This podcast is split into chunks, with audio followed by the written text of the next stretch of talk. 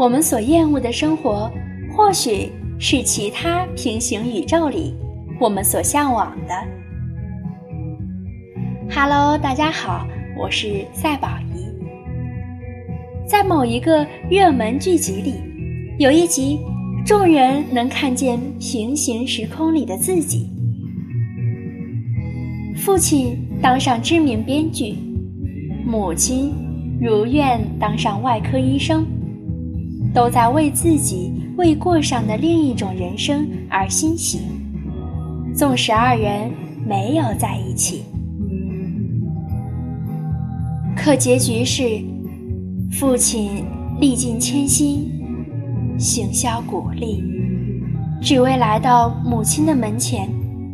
为十七岁时未能延续的爱，留下一个明星的拥抱。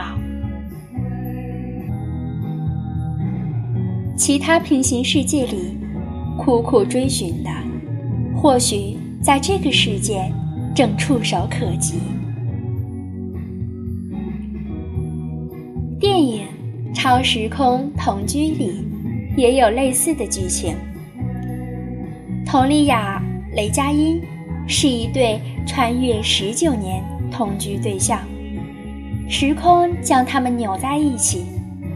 当下虽然开心，可当佟丽娅遇见十九年后成功的雷佳音，发现能给她向往的生活优越，但丧失了开心的感觉。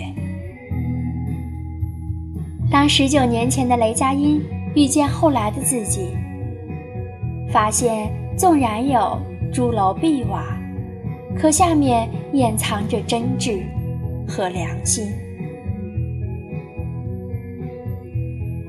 这宇宙没有超级馈赠，只有盈亏平衡。如果真选择那种和世界相处的方式，我选择。求人得人，得到所想要的东西，如果不是靠实打实的努力，那一定也是靠交换等同重要的东西，而那也一定是某个平行宇宙里所向往的东西。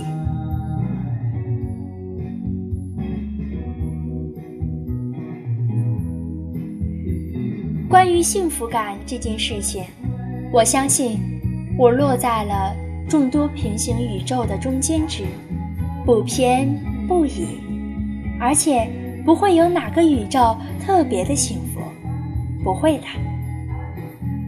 但关于其他世界的幸福属于不可而知。像雷佳音一段采访里，他说道：“很多人说这部电影。”是关于过去的选择，但人生不是一道选择题，人生是必答题。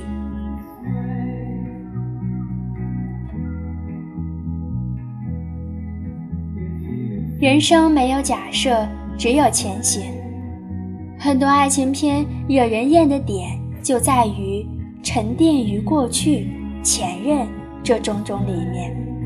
而这部电影关于未来穿越的种种假定，只是为了吸取眼前人，珍惜取得当下飞驰而过的心动瞬间。陀螺旋转的时候，时间会倒流，一切见不到的人都会再见面，一切美好的时光都会留住。这是片中的一个设定。可是，什么是眼前人呢？是佟丽娅的小虎牙和撒娇，是雷佳音的大脑袋和傻笑。